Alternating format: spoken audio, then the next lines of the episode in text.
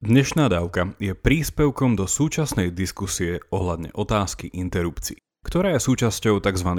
hviezdnych vojen, teda oprava kultúrnych vojen. Ide jednoducho o otázku, ktorá sa zdá byť bojom medzi dobrou a temnou stránkou spoločenskej sily. Obsah dnešného zamyslenia bude trochu netradičný. A to v tom, že vám chcem priniesť pohľad na túto problematiku z pera britského filozofa Anthonyho Kennyho. A chcem vám predstaviť, ako sa nad ňou zamýšľa v jeho esej z 2008 s názvom The Beginning of Individual Human Life. Začiatok individuálneho ľudského života. Jeho argument nie je veru najhorší a zrkadlí argument britskej filozofky Mary Warnockovej, ktorá stála za stále platným britským zákonom vo veci používania embryí vo vedeckom výskume. Zjednodušené a skrátené predstavenie Kennyho argumentu nevyhnutne vynecháva niektoré časti z jeho eseje. A preto, ak viete po anglicky, si ju určite prečítajte sami. Link na ňu nájdete v popise tejto dávky, kde tiež nájdete link na jednu zaujímavú, verejne dostupnú facebookovú komentárovú diskusiu o tejto problematike. Počúvate pravidelnú dávku, vzdelávací podcast pre zvedochtivých, ktorý vám v spolupráci so SME prinášame dvakrát týždenne, vždy v útorok a piatok. Ja som Jakub Betinský a v mojich dávkach sa pozerám na svet očami filozofie. Pustite si však aj tie Andrejove, kde rozmýšľa nad vzťahom vedy a náboženstva a tie Mirove, kde na náš podcast prináša súčasné otázky z bioinžinierstva. Budeme tiež veľmi vďační, ak nás zazdielate na Facebooku či Instagrame. Dáte nám dobré hodnotenie na Apple Podcasts Poviete o nás pri káve vašim priateľom alebo nás podporíte peňažným darom. Všetko info na pravidelnadavka.sk, kde sa určite prihláste aj na odber nášho skvelého newslettera. Veľká vďaka, vážime si to.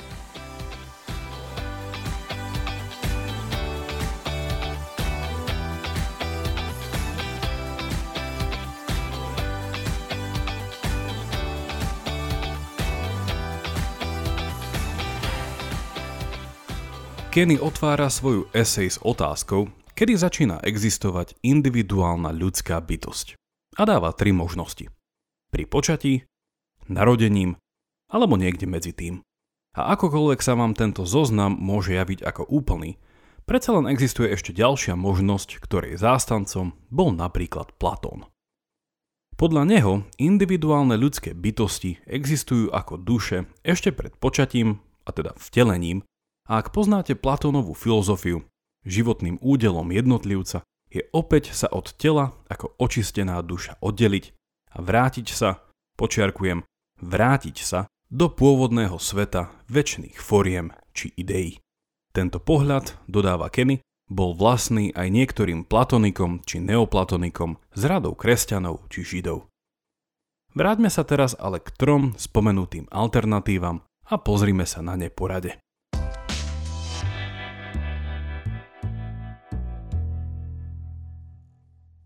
Život individuálnej ľudskej bytosti začína narodením, alebo tesne po narodení. A napríklad niektorí stoici dokonca takýto začiatok života spájali s prvým nádychom dieťaťa. Táto prvá alternatíva sa podľa Kennyho spája s otázkou tzv. infanticídy, teda morálnosti zabitia novorodenca. A dodáva, že infanticída bola široko príjmaná v pohanskej antike. Jej dnešné ospravedlenie napríklad v podobe detí s ťažkým zdravotným postihnutím, sa dá postaviť napríklad na teórii osobnosti britského lekára a filozofa 17. storočia Johna Locke. V kocke narodené dieťa ešte nie je osobou a preto nemá ľudskoprávnu ochranu. Táto pozícia je dnes ale zastávaná minoritne a morálnosť infanticídy sa podľa Kennyho dá použiť ako lakmusový test pri otázke potratu mimo maternicového oplodnenia či výskumu na kmeňových bunkách. Ak by pri danom úkone či zákroku malo prísť k infanticíde, potom by mal byť odmietnutý ako morálne neprístupný. Pozrime sa teraz na druhú možnosť, ktorou je začiatok života jednotlivca počatím. Kenny poukazuje na skutočnosť, že táto alternatíva je v dominantnom postavení v dnešnej rímskokatolíckej cirkvi a to od roku 1869. Predtým bola v minoritnej pozícii a namiesto nej sa uplatňoval princíp tzv. oduševnenia. Z anglického ensoulment. O čo pritom išlo? Väčšina dovtedajších mysliteľov verila, píše Kenny, citujem, že ľudská duša bola priamo stvorená Bohom a vložená do embria v bode, keď sa ukončila formácia tela. A všeobecne sa tvrdilo, že tomu bolo tak okolo 40 dní po počatí. Koniec citácie. Komplexnejšiu verziu tohto pohľadu zastával aj významnejší stredoveký teológ a filozof Tomáš Akvinsky. Embryo, odlišné od tela matky, schopné prijať živiny, začínalo s tzv. vegetatívnou dušou. A tu neskôr nahradila živočíšna duša, ktorá sa už prejavuje aj vnímaním a cítením. Až bode, keď takéto telo Boh naplnil racionálnou dušou, sa zo zvieraťa stáva racionálny človek. Potrat do tohto bodu, zakončuje Kenny, bol síce pre Akvinského morálne neprístupný, ale nebol považovaný za vraždu, teda úmyselné zabitie ľudského jednotlivca. Iba pripomínam, že tejto aristotelovskej teórii o duši som sa venoval v 97. dávke, ktorú si určite vypočujte. Tento oduševnený pohľad na začiatok života nebol podľa Kennyho a iných autorov konsenzom v kresťanskom stredoveku. Aj keď nešlo o vraždu, nemorálnosť ukončenia života tohto predľudského organizmu bola stále vnímaná ako útok na tzv. potenciálny ľudský život. Hovorilo sa tu napríklad o tzv. interpretatívnej alebo očakávanej vražde budúceho človeka. Jednotné stanovisko ale neexistovalo. A Kenny dodáva, že rôzni pápeži rímskej cirkvi argumentovali ako v prospech oduševneného začiatku života, tak i v začiatok v momente počatia. Posuňme sa teraz k tretej alternatíve, podľa ktorej život individuálnej ľudskej bytosti začína niekde medzi počatím a narodením. Ale kedy? V ktorej časti tehotenstva? Keď sa fétusu teda plodu, sformovali životne dôležité orgány, či od momentu, keď matka cíti jeho pohyby? Kenny hovorí, že sa jedná o zmetočnú otázku. Ak otázka, kedy začína život, znamená v ktorom štádiu, odpovedou je potom v každom. Podľa neho je táto otázka irrelevantná, vzhľadom na tú otázku, ktorá je v centre našej pozornosti. A to je otázka určenia morálneho statusu embria. Veď predsa aj červíky či púčiky ruží sú živé, ale ich život nie je chránený zákonom. Jeho návrh je nasledovný.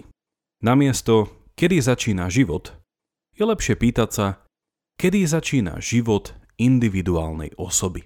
A táto otázka nie je ani vecou biológie či teológie, ale filozofie. A podľa Kennyho sa aj politici radi a úspešne vyhýbajú. Prečo? pretože na ňu neexistuje ľahká a jednoznačná odpoveď. Vo zvyšku tejto dávky skúsim čím zrozumiteľnejšie reprodukovať spôsob, akým o nej uvažuje Kenny.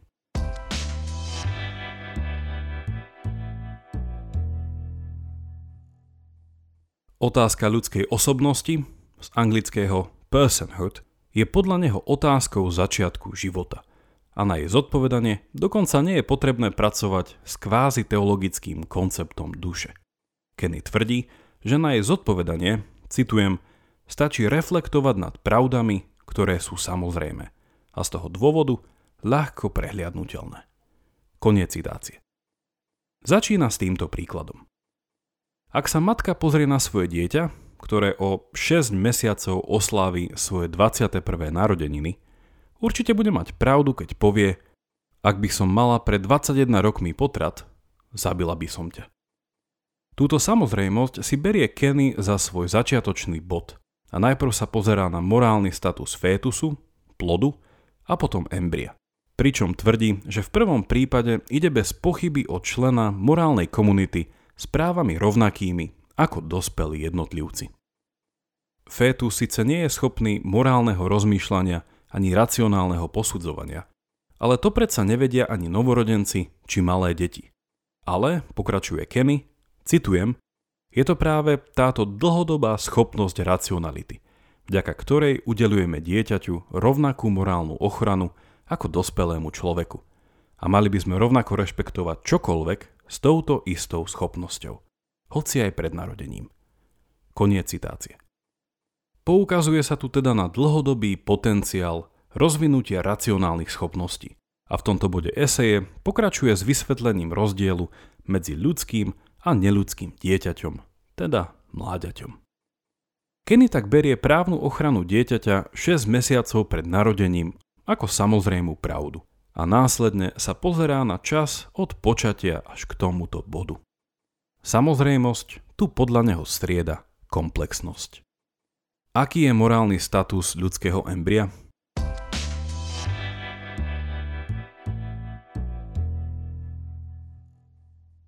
O čom sa v tomto bode predsa len nedá pochybovať je skutočnosť, že ľudské embryo, citujem, je detailným plánom pre štruktúru špecifickej ľudskej bytosti. Koniec citácie. To nie je síce najhoršia premisa, ale k tomu, aby malo embryo plné ľudské práva, je potrebné zistiť, či obsahuje štruktúru nie špecifickej, ale individuálnej ľudskej bytosti.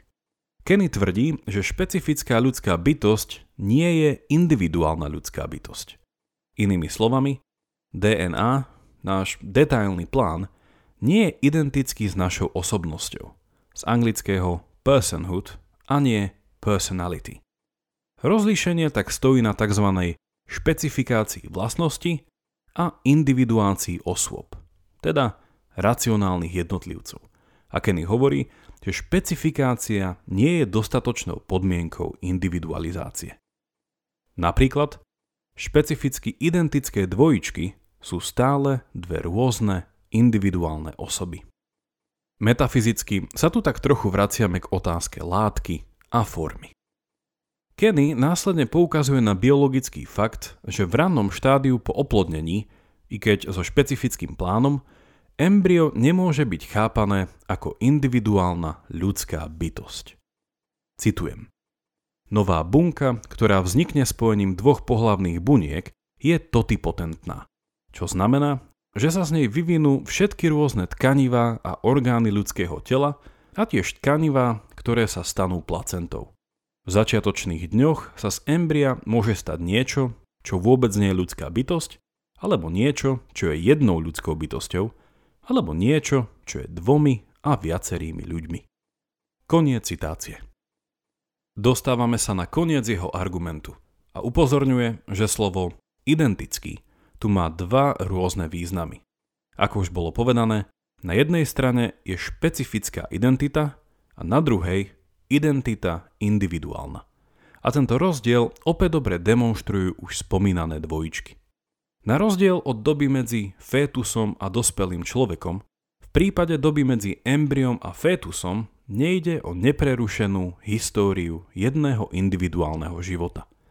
Inými slovami, medzi embryom a dospelým človekom je síce nepreušená história vývoja vo veci špecifickej identity, ale nie na úrovni identity individuálnej.